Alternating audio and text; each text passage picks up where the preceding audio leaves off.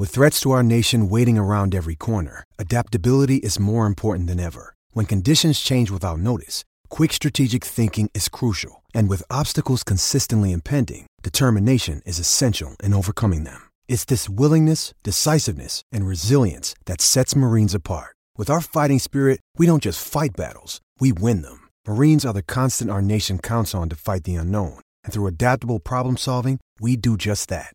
Learn more at marines.com. Welcome, welcome to episode number 13. Yes, 13. What an awesome summer it has been, full of baseball and waiting for football. But the wait is over.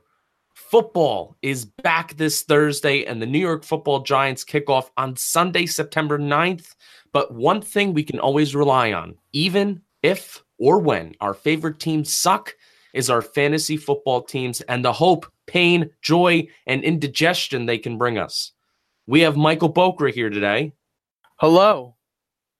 And only Michael Boker here today. And for the first time, it is just the two of us. Can you believe that? It's pretty hard to believe. We always got a solid crew. Eh, just the two of us. We can make it if we try. I think that's a song. So without further ado, let's bleed blue. Fantasy edition.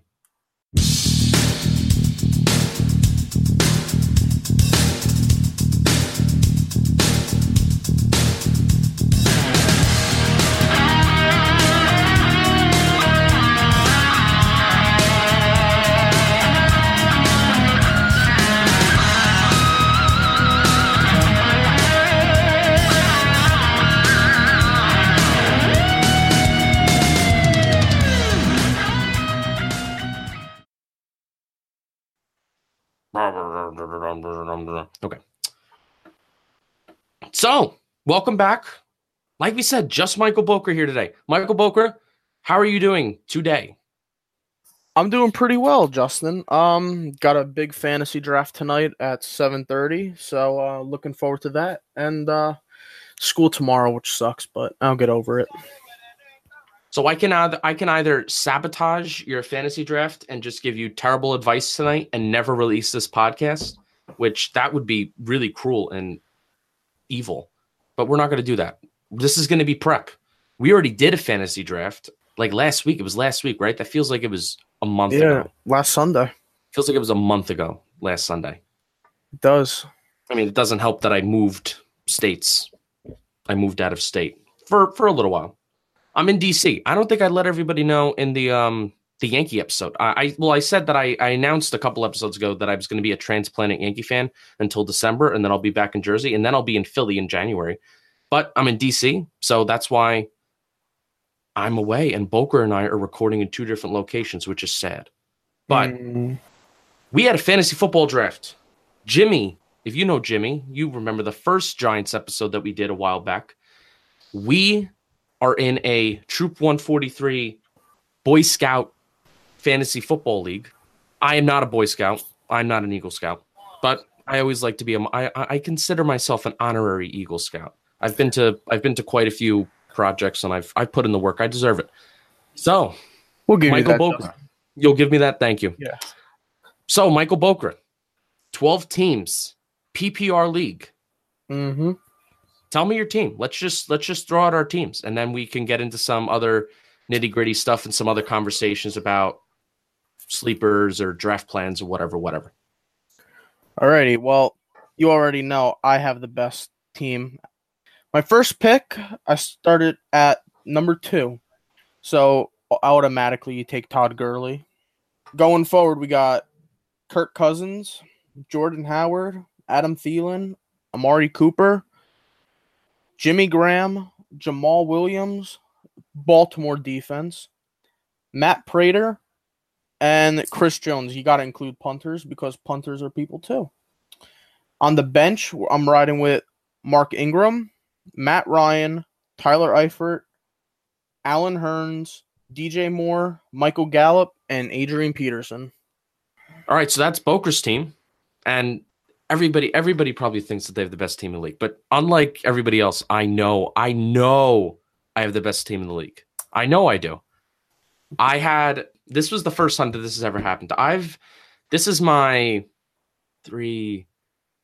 This is probably like my sixth year doing fantasy, so not not not that you know not that long, but I've been doing it ever since high school with some high school friends and stuff like that, and now I try to do it for money and whatever, whatever, whatever. But um, this was the first year ever that I had prepared my notes, prepared my notes, written everything out, who I want, different players, different rounds, different positions to take, who to target, and everything for like the first half of the draft. Because after after the first half of the draft, I really feel like it's kind of like a crapshoot in terms of maybe you just take the best player available. But we're gonna get into like late to middle middle of the round strategies too. Um, but I just feel that I have I have the best team. I have the best team.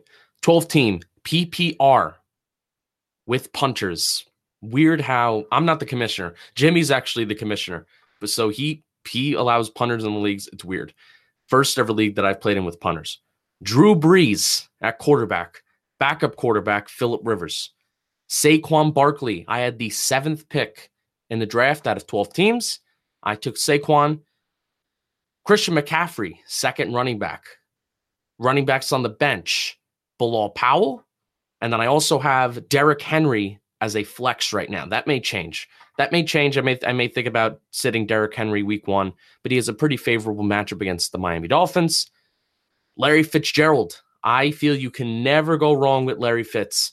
I don't care how old he is. I don't care who's throwing him the football. Larry Fitzgerald is a PPR machine. Doug Baldwin. Seattle has become a pass first offense.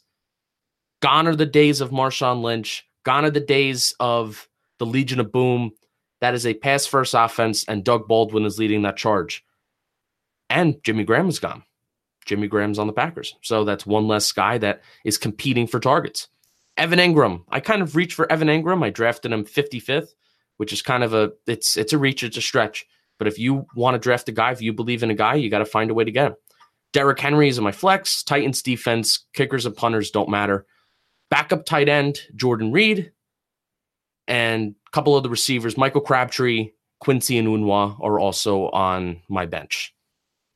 So that's me. That's me. I was very confident, very confident in guys that I have. And Bokra, I want to ask you. Okay. What was your approach going into round one? My approach going into round one, no matter who was available, go running back with the first pick. What the way that I kind of like prepare for drafts is obviously you look at your your ESPN rankings and all that kind of stuff.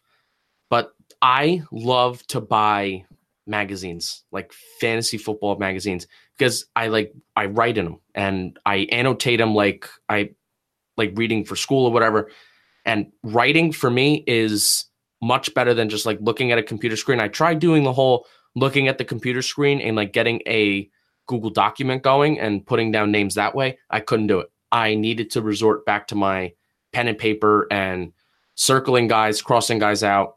I needed I needed to do that. That was that's almost like it's not therapy, but I feel more confident when I'm writing those picks down and guys that I want and guys that I'm evaluating. All right, so here's here's like the real question. Here's like the real question, and I want to I want to work on this. I want to think about this, and I want to put this into plans into the works for next year. The way that the draft picks are picked, right? Mm-hmm out of the hat or randomizer, whatever. That's boring. We have to do something different. So I thought of this elaborate plan. Okay. Okay. Ready for this? Let's hear, let's hear it. So, bowling. That's how you decide the draft picks. But now it's not fair because there are multiple people that are in our fantasy football league that know how to bowl. Boker and myself. Uh, I'm a I'm I'm a middle to range 190s average bowler. Bokra is what did you you average? You average like in the 190s in high school, right? Yeah. So Bokra averaged in the 190s in high school. Um, our another friend Anthony, he averages uh, a ton. He he's still bowling in high school right now. So there's like three or four of us that really know how to bowl. But here's the here's the catch. Handicap. People that don't know how to bowl get handicap. Hmm. People that don't know the people that do know how to bowl, they don't get their handicap. Mm-hmm. That, that's just scratch, and then it's a battle to the death, and that's how we and that's how we decide picks next year. That'll be pretty cool. Do you have any like different ways like in your head that you can think of like how to like how to like fun ways to fun ways to like pick a draft order? Because I know that's like that's like an evolving thing apparently instead of just like picking it out of a hat. Yeah, it, it gives you something to do and it's fun rather than just writing down names on a piece of paper and doing everything the old fashioned way with uh picking a name out of a hat. This is uh this makes it fun, it makes it interesting, and nothing's guaranteed. But think of think of something. Try to think of something like a way to. I'm actually gonna. I'm gonna look this up. I'm gonna look this up. I'm gonna look this up. I want to say See what? fun ways to decide draft order. Boom. Drinking games. Ah, there we go. We could Drinking do games. We could do drinking games to uh, decide the draft order. There we go. Whoever could chug the most beers in 30, 30 seconds wins. Flip cup. Flip cup. Yes, flip cup. Oh, we could do like Mario Kart. Oh my god, that would be awesome. Like Mar like Mario Kart too. That's like you play video games, just play Yeah. a bunch. Just, just I mean, is there? There's no twelve person. You could have like a tournament, like a like a Mario Kart tournament. yeah. Um, punt, pass, and kick. No, that no no punt, pass, and kick. That's a that's that would be like discrimination against unathletic people because Boker Yeah. and I are the most athletic people in the world. So that's not fair. Have every. do you know what the Wonderlic test is? You know, if I had to take the biggest guess, you'd put random stuff in a bottle or random stuff just on a plate and blindfold the other person and have them That's what- their tongue out and then That's what you think. That's what you think the Wonderlic test is. Yeah, you don't know what it is. No, that's not what the Wonderlic test is. Well, I could, am I far off? The one, yes, the Oh Wonderlic, te- the Wonderlic test is what um, and like guys at the NFL Combine have to take. It's like a acad. It's not really like it's like a common sense test that guys at the NFL Combine have to take, and then that those scores and that evaluation like goes to NFL teams. Oh my God! So you thought it was like a blind? You said stuff about like a blindfold? Yeah, like random guys choose something that the other person has to lick. And then if they get it right, they get it right. Whoever gets the most wins. Oh, so it's like that game. It's like that game with the uh the, the jelly beans. It's like this one is fish. Is it Mhm. fish or is it like chocolate? Like you know what I mean? Yeah, yeah, yeah. Uh, and and oh, that's that's gross. And like whoever like gets it, whoever wins that should honestly go last because that means that they're a freak. Right? Like if you get all of the jelly bean flavors right, that means you are a freak and you should go last. You're a freak. Yeah, but the Wonderlic test, like everybody takes the Wonderlic test, which is like a common sense IQ test thing, and whoever has the best score, and then we do it by score. That's that's also good. Um, everyone gets 100 tokens and goes to Chuck E. Cheese. Is that even a thing? Is Chuck E. Cheese even like a thing anymore? Uh yeah, there's one open by us. Uh probably sucks though. D- we can go Or to the adult or the adult version go to Dave and Buster's. Dave and Buster's. That's exactly what I was going to say. So everyone gets like a hundred bucks. Just bring like I mean uh, that that would never work because our friends are so cheap, and I hate that. right? Like, oh no, it's too expensive. Snail race. Oh, or a rubber duck race. We all go to a river and we put a rubber rubber ducks down in the water, and who- and, and whoever can cross the finish line first, you that's know, who gets the first pick. I just want to say I probably turned 30 years old by the time that race friggin' ends. Oh, but do you know how intense that would be though? Oh, it would be intense. It would be intense and pretty cool, but I feel like it'll take a couple hours just for the friggin' duck to get to the finish line. We would have to like start over like five times because guys would like they would throw them or they would like push them too much, and then we would have to like restart. Mm-hmm. Oh, sneeze. Bless you. Jesus. Oh, that was loud. Um uh, some of these sneeze on the Yankee podcast too. I I don't even know if I edit I I don't I hope I didn't edit it out. Um all right. So that's like I've all right. So now I'm saving this page. I'm saving it and I'm sending it to everybody and we're we should just do these things for shits and giggles anyway. Like we should just we should just go to like a lake, a random lake and do rubber duck races just just for fun. It'll work. It could work. I would put down money for my rubber duck to win. No doubt. No doubt. All right, so um maybe maybe we'll talk about fantasy football again. How about that? I mean, that's a great idea. All right. So you're a big fan of the running backs. How Are you heavy heavy running backs? Like no like no matter what. Do you have did you have like a set plan going into Sunday night where you were like for the first 3 rounds I'm going to take all running backs because that's like what's essential in fantasy or were you just like I know I'm going to take a running back in the first round and then we'll see what's available from there. What was your approach? So my approach was automatically first pick go running back. Second pick automatically go running back. Third pick lean more towards wide receiver and but also look back at the running back to see who's available. If you have I don't know, for example, Jay Ajayi is the number one back still left on the board. Obviously, no, you're going to go wide receiver. But if you got a good name up there like Kareem Hunt, maybe, or you know, even Christian McCaffrey, then I'm going running back with the third pick also. But my strategy was to go no matter what, running back first two picks, and then go receiver the next two picks.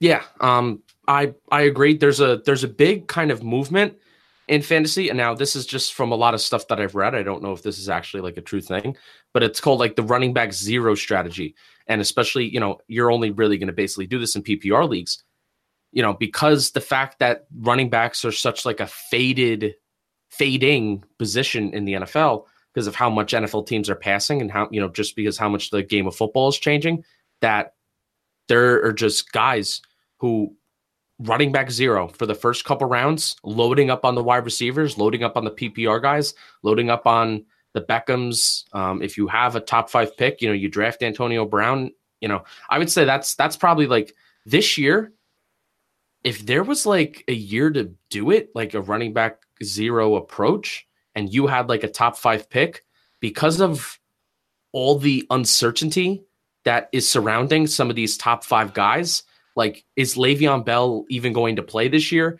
I saw some articles today that the Steelers are disappointed and they're like ready to play the season basically without him. I still think yeah. that he'll find a way to play for the Steelers. But I saw that article today, and if I'm Le'Veon Bell owners, I'm shaking in my knees right now.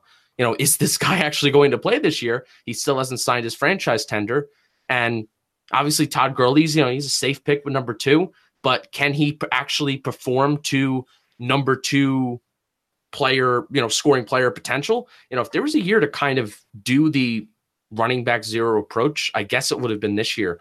But I don't know, running backs are just so, so valuable because once you get out of the first, like literally, once you get out of the first two rounds, good luck. Good luck trying to find a running back one or a running back two that you can really rely on week in and week out.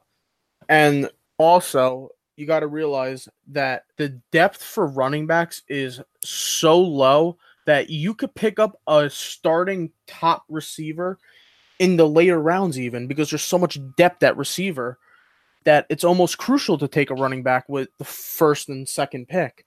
But one thing that we mentioned with Le'Veon is I could not begin to tell you when I had that number two pick, I kept changing my picks back and forth, back and forth. I thought Gurley was going to go number one. Turns out Le'Veon went number one. I knew I was not going to pick Le'Veon because, in my opinion, I think he's going to sit out the first week or two of the season, and I'm not going to. I'm not going to draft a guy like that to just sit, you know? So I went back and forth between Gurley, Zeke, and Johnson. Those were my three. And then when I saw Gurley was up there, I, I took him. Now I'll tell you what, because I'm I am a previous Le'Veon Bell owner who has done quite well with him. And even when he's been suspended for four games, because that's like what Le'Veon Bell does. Le'Veon Bell just misses the first two to four games of every season because of his uh substance abuse uh, issues and his his marijuana issues, which usually every year he gets suspended for. So I guess this year, even though he's not suspended for anything, he's going to be following that pattern of maybe missing the first few games. I don't know. Maybe that's just his thing, but he still has given top top of the line production from a fantasy standpoint. I mean, the dude, the dude's just he, he is. I mean, he's the man. I mean, he's really he really is probably the best running back that we've seen since. I mean, Barry Sanders. Like you know, put LT up there. I think the dude's just more shifty and the dude's better than LT, in my opinion. But just has issues. You know, just you know just has issues that he needs to control, and LT never had those issues. So, mm-hmm.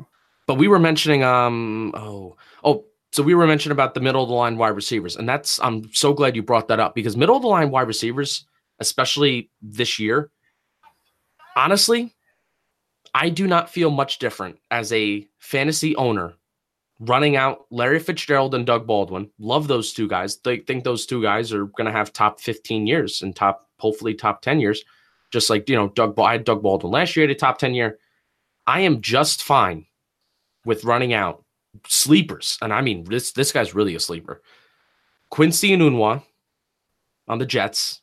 Before he got hurt with the Jets, he was receiving 88% of the team snaps, 20% of the team's targets. Those are numbers that you really like to see and guys like Michael Crabtree. He's a he's the number, he's the number one guy in Baltimore this year. You, you, as a fantasy owner, even though obviously the projections and what you're going to be projected to score on ESPN, that's going to go down. So then you're going to be like, oh, you know, I feel like my team's not as good.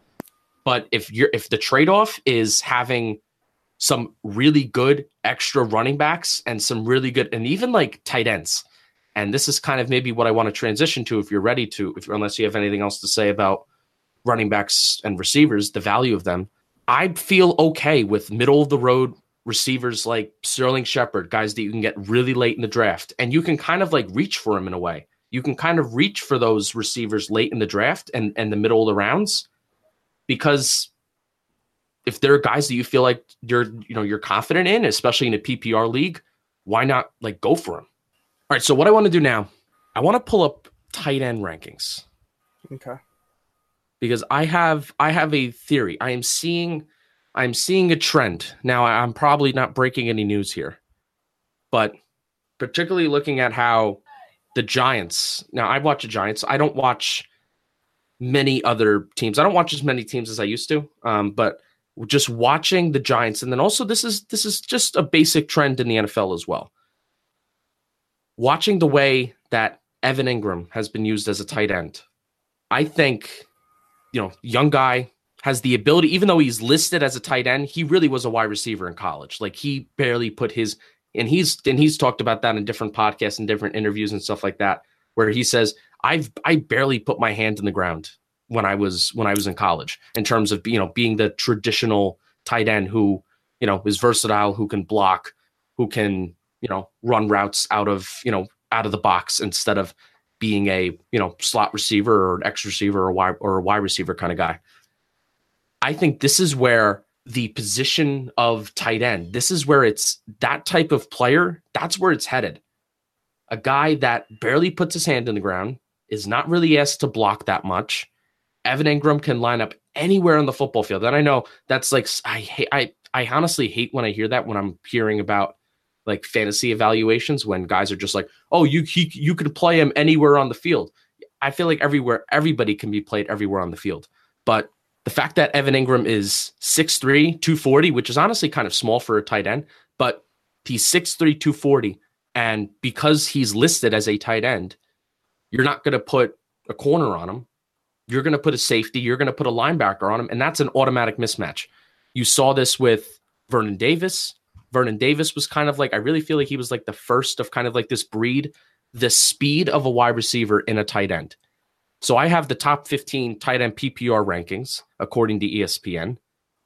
And all of these guys are just tremendous, tremendous athletes.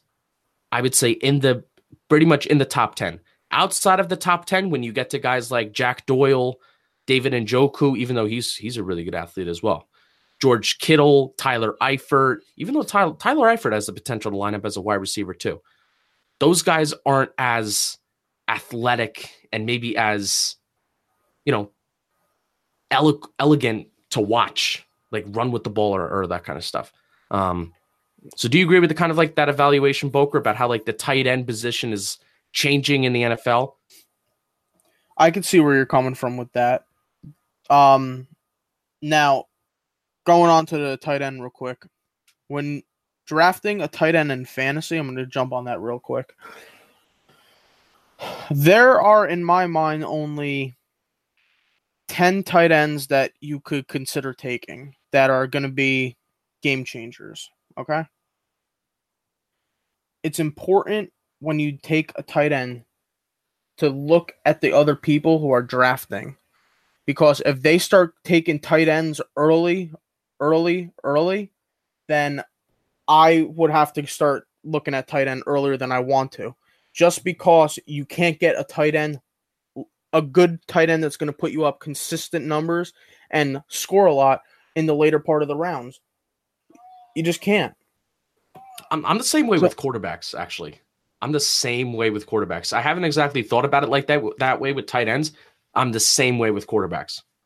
Yeah, like with quarterbacks, to me, I could I could pick up quarterbacks, you know, in starting at round ten right. or eleven, you right. know, but tight ends, okay, when other people start taking them, like I know in our league, Justin, a, a tight end went as early as uh, I think the third, the second or third round. And I'm like, whoa, like what what the heck's going on? Yeah, here? yeah. Kelsey, Kelce, know? and uh, Kelce and Gronk are automatically second and third round picks. So those are automatically. So I'm not panicking when I see Gronkowski and Kelce being taken then because that's kind of like expected. But if Zach Ertz and Greg Olsen, like I, like myself, I like I said, I drafted Evan Engram 55th. So. Mm-hmm the fact that tight ends are kind of going that early, and if that's like a trend that like starts and it continues, then you kind of have to if you have like a plan, you kind of have to like revert from it because outside of this top 10, it's not a pretty list for tight ends. No, it really isn't. It's not, but you also got to factor in about the injuries. Gronk is always hurt. Right. Every year he always missing he's always missing a couple games. Jordan Reed is another one. Great tight end when he's on the field, fantastic tight end when he's on the field. Always always injured. So you know what? There goes two uh, tight ends that could possibly make or break your team.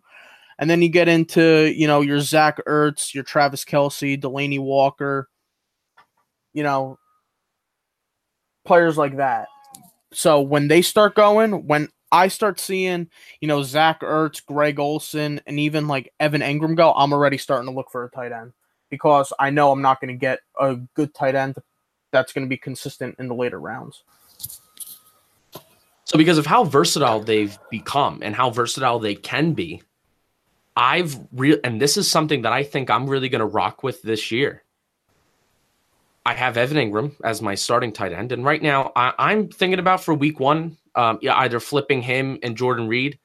Um, I don't know. Like I said, Derrick Henry, the my tight end and flex spot are very fluid right now. I kind of have a week to think about what I want to do and who I want to start. But Evan Engram and Jordan Reed. Jordan Reed fell he fell in our draft on Sunday night. I was amazed.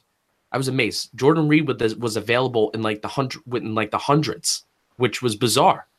Because mm-hmm. Jordan Reed, I consider Jordan Reed. I mean, at least talent wise, and I'm saying talent. I'm not saying fantasy production. I don't have all the numbers on top of my head, but I'm saying talent wise, I consider him right up there I consider him talented than Zach Ertz. I consider him talented, more talented than Greg Olsen. Greg Olsen at this point in his career, I consider him more talented. I consider him way more talented than Delanie Walker, but I guarantee you just he's ranked 10th.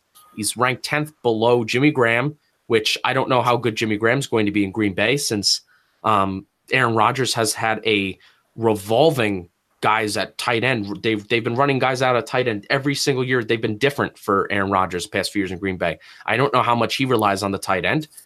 It could work out really well, um, but the evolving tight end position basically means is that I feel very comfortable, and part of my approach this year was to get your starting tight end and then in a PPR league, you're you're not in a standard league where you really want to put a scoring running back or a scoring receiver in there, running out two tight ends, tight end and the tight end in the flex. Just the way that the NFL is going, I think that that might be the best approach for years to come in fantasy because of just how athletic and how scary tight ends can be. Yeah. I want to touch on Jimmy Graham for a second. Um, I am very, very high on Jimmy Graham this year. I drafted him last year in Seattle when he was in Seattle. He put up decent numbers for me, but I don't think Seattle utilized him as much as Green Bay and Aaron Rodgers is going to utilize him because Jordy Nelson is out. He's gone. So Aaron Rodgers basically only has Davante Adams and Randall Cobb to throw to. I think Jimmy Graham is going to be a huge part of that offense, especially when they're in the red zone. You know, he's one of those guys where he could just body up a small defender, you just throw it up to him, and then boom, automatic touchdown. Especially if you put it on the back shoulder, you know, automatic touchdown. So I'm very high on Jimmy Graham. That's why I actually traded for him in our league. I mean, Rodgers definitely has the potential to do that. I mean, in terms of just locating the ball and and putting the ball in the right spot, and then asking Jimmy Graham to just go get it. I mean, I don't think there's a guy. I mean, maybe besides Gronk, there's not a guy who's a tight end that can do it better in this league. I mean, you you just hope that it's been a few years since we've really seen the vintage Jimmy Graham, mm-hmm. and he's put up and he's put up decent fantasy numbers since then. he's had some injury problems, but last year I think was a was a positive step in the right direction. But if you know, if Aaron Rodgers can utilize him correctly, and if Green Bay's offense can utilize him correctly, even though I feel like the last time they really had a reliable fantasy tight end was Jermichael Finley, and even him, he wasn't that reliable. If they can utilize Jimmy Graham, putting him all over the field, putting his hand in the ground, lining him up as a wide receiver, utilizing the mismatches that are present. If there's a linebacker on him, or if there's a safety on him, if there's a linebacker on him, he's too linebacker's too slow to cover him. If there's a safety on him, the safety's too small and not physical enough. So that's why these guys are just mismatch nightmares. And that's why I like having two tight ends running. I'm confident. And if I have two top top if I have two top 10 tight ends on my roster, I'm starting them at tight end and flex every single week. Mm-hmm. So that's an approach. That's one approach. Now, kind of want to read. I found this article on ESPN Fantasy. Matthew Berry. I like reading Matthew Berry. Matthew Berry has a lot of stuff um, where it's not. He's not just giving you like his love hate, which he's actually doing away with this year. He says there there will be no more love hate. It's called something else. Like it's it's weird. I don't even know why he did away with it. Maybe it's just time for a change. But he always gives you like a, a good background. He he loves. He's a very good writer, very good storyteller. I was reading a lot about drafting with the approach and mentality this year. Drafting guys who will outperform their average draft their average draft position. So instead of just solely like looking at rankings and drafting based off of rankings and drafting based off of needs, I really want I really wanted to this summer take risks on guys guys like I talked about Quincy Enunwa, guys like Sterling Shepard. I don't have Sterling Shepard, but I think Sterling Shepard, these guys are going to outperform their average draft position. So Matthew Berry thinks that some of these players are going to really outperform their average draft position. The first being Rex Burkhead. Do you know who Rex Burkhead is, Boker? Yeah, he's running back for New England. Nebraska Cornhusker alum. Now, Booker, oh. you've been playing you've been playing fantasy for a few years now. So there are a lot of people who are very kind of like iffy about this or they're confident in this. How do you feel about taking Patriots running backs?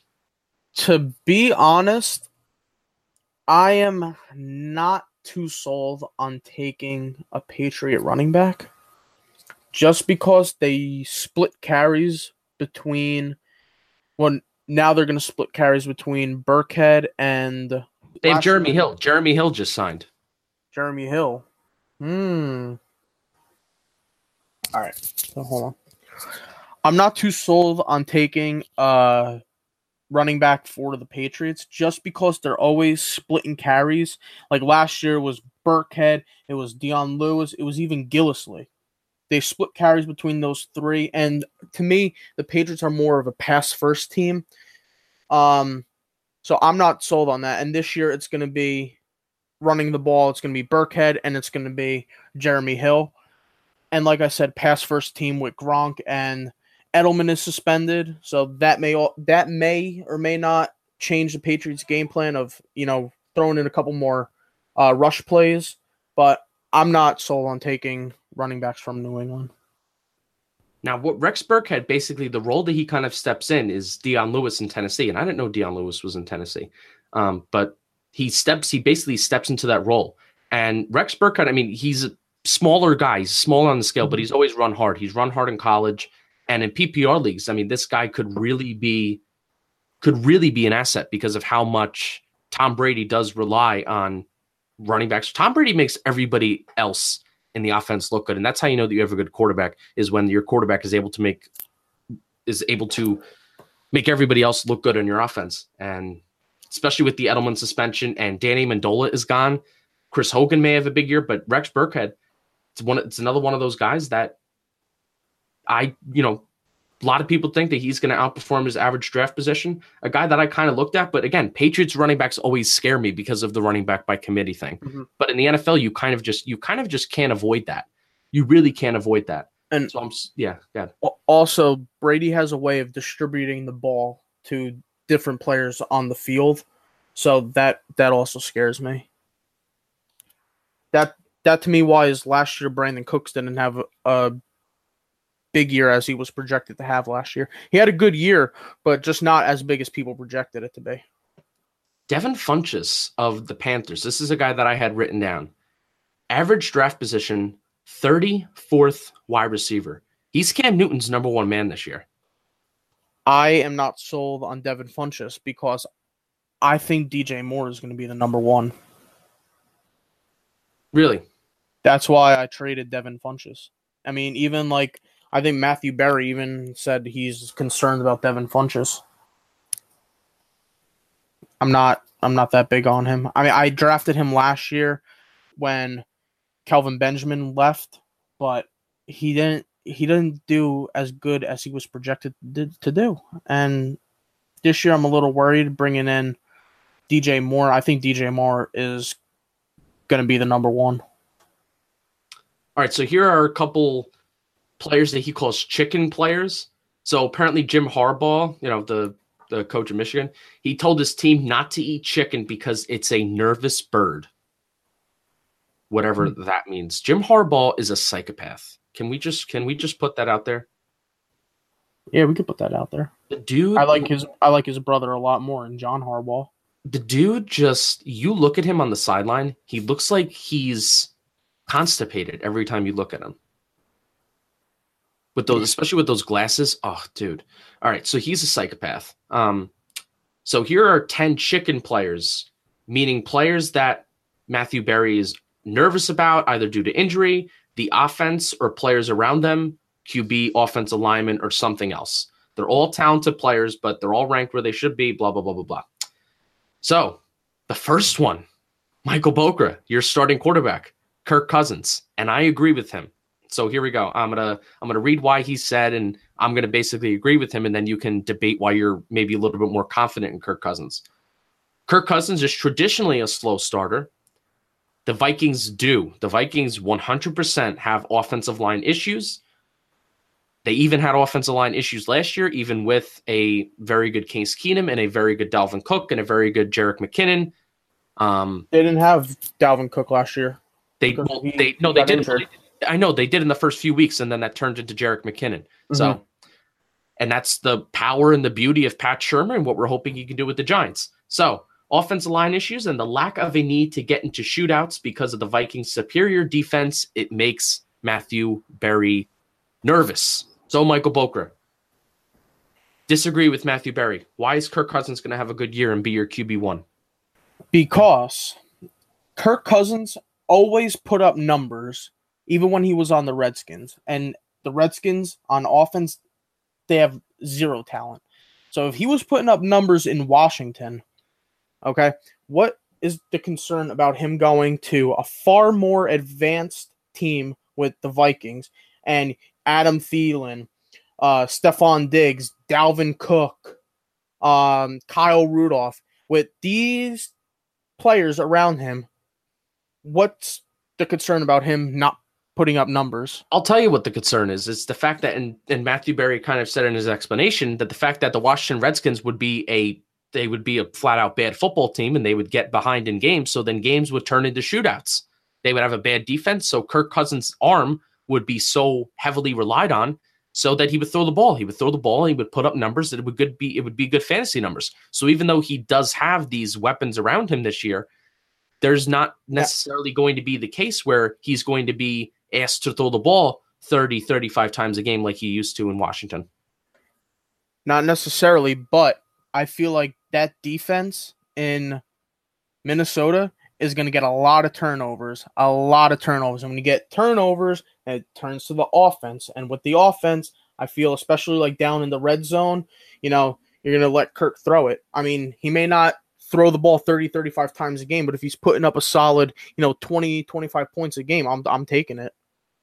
All right. So the second guy, Dalvin Cook, and Matthew Berry promises that he's not just picking on the Vikings, but coming off of the torn ACL and again with offensive line issues. Now, again, this this article is talking about average draft position. So Dalvin Cook is a round one running back right now. Mm-hmm. You know, guys were taking Dalvin Cook when they could have been taking guys like Odell Beckham Jr. or yeah. Kareem Hunt or Alvin Kamara, even though Alvin Kamara is usually going a lot earlier than Dalvin Cook, but just some guys on top of my head. Even I'm even like Rob Gronkowski, you know, guys are being, you know, uh, Dalvin Cook is being taken before guys like that. And, you know, Julio Jones, even though I don't really I don't really think Julio Jones is going to have that that great of a year and his average draft position is a lot higher than it should be.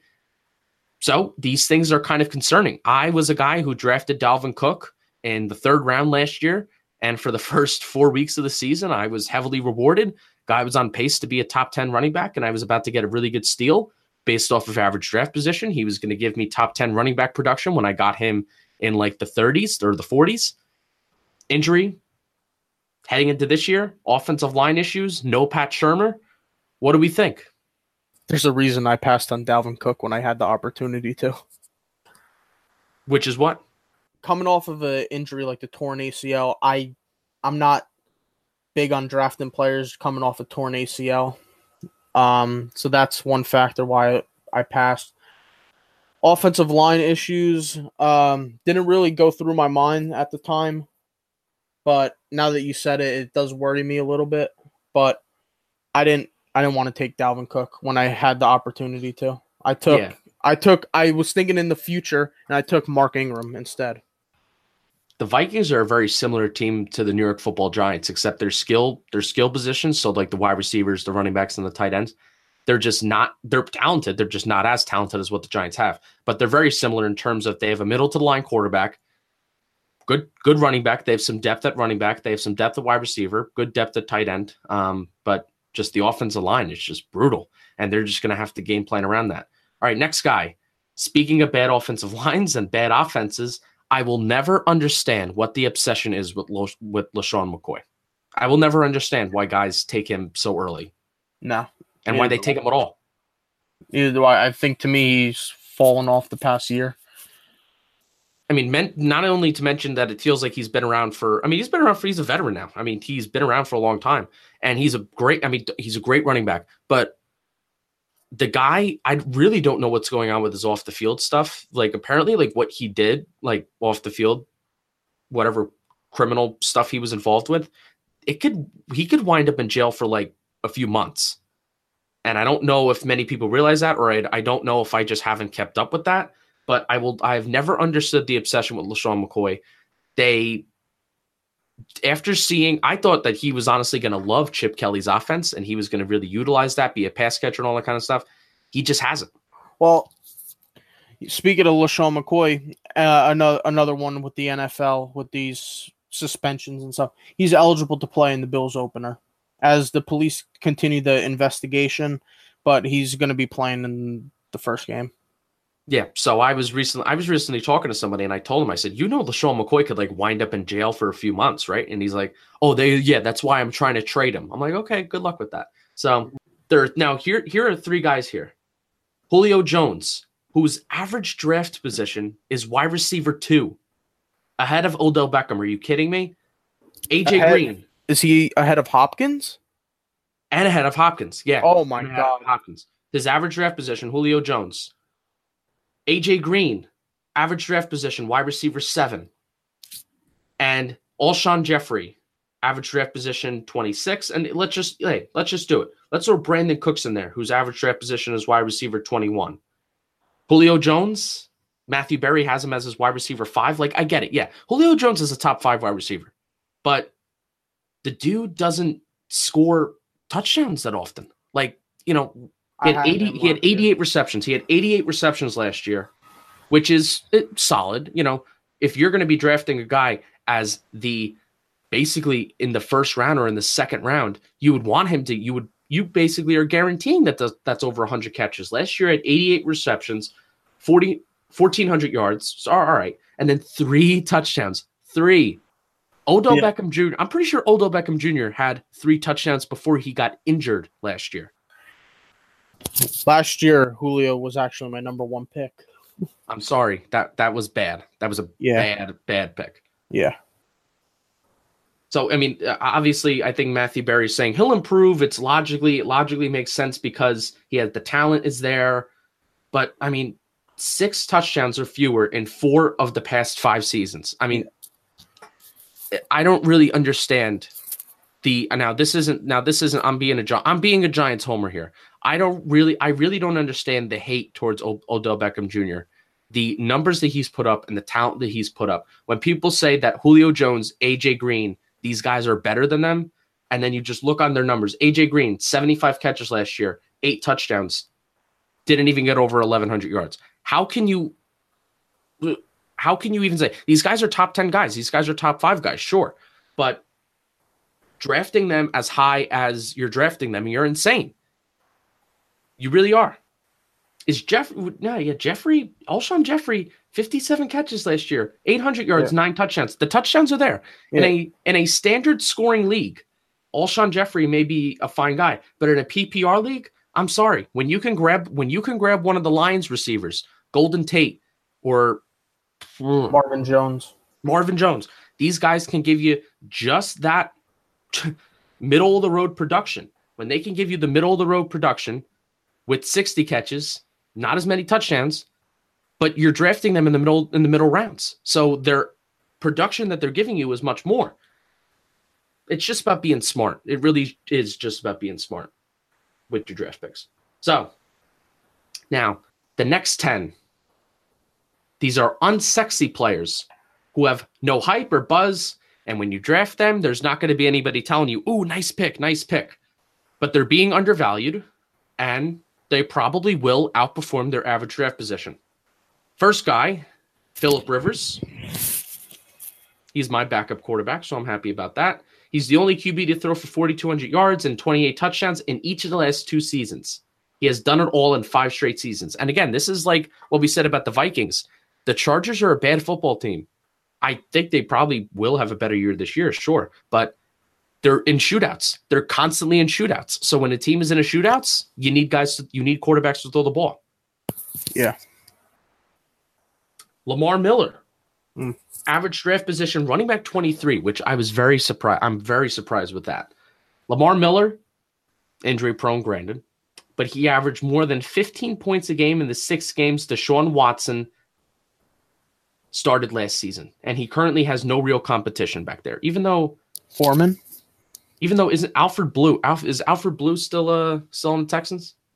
I th- I'm I think so, but they also got Foreman. He was their number one last year. Then he got, I think he tore his ACL. Yeah, so I, I do I do think Lamar Miller actually yeah Alfred Blue is still on the uh Alfred Blue still on the Texans, but he probably I he I don't know he's he was a hard knocks guy from a few years ago, so Mhm. he may not even be like competing for he's probably still running with the twos, but Lamar Miller does have some guys taking away his carries, but he's another guy where the Houston Texans love to throw Lamar Miller out there for a lot of plays Mhm. and they love to work him. He's their workhorse over there. They line So they line him up in the slot sometimes too. Yeah. yeah. So and and again, this is another this is another guy that he can line up anywhere and do anything. But average draft position running back 23, I feel like this is the first year where he's not necessarily being overhyped. He has the potential to be a top 20 running back. So there you go. If he's if he's being drafted as the 23rd running back and he's a top 20 running back, then there you go. He outperformed his draft position.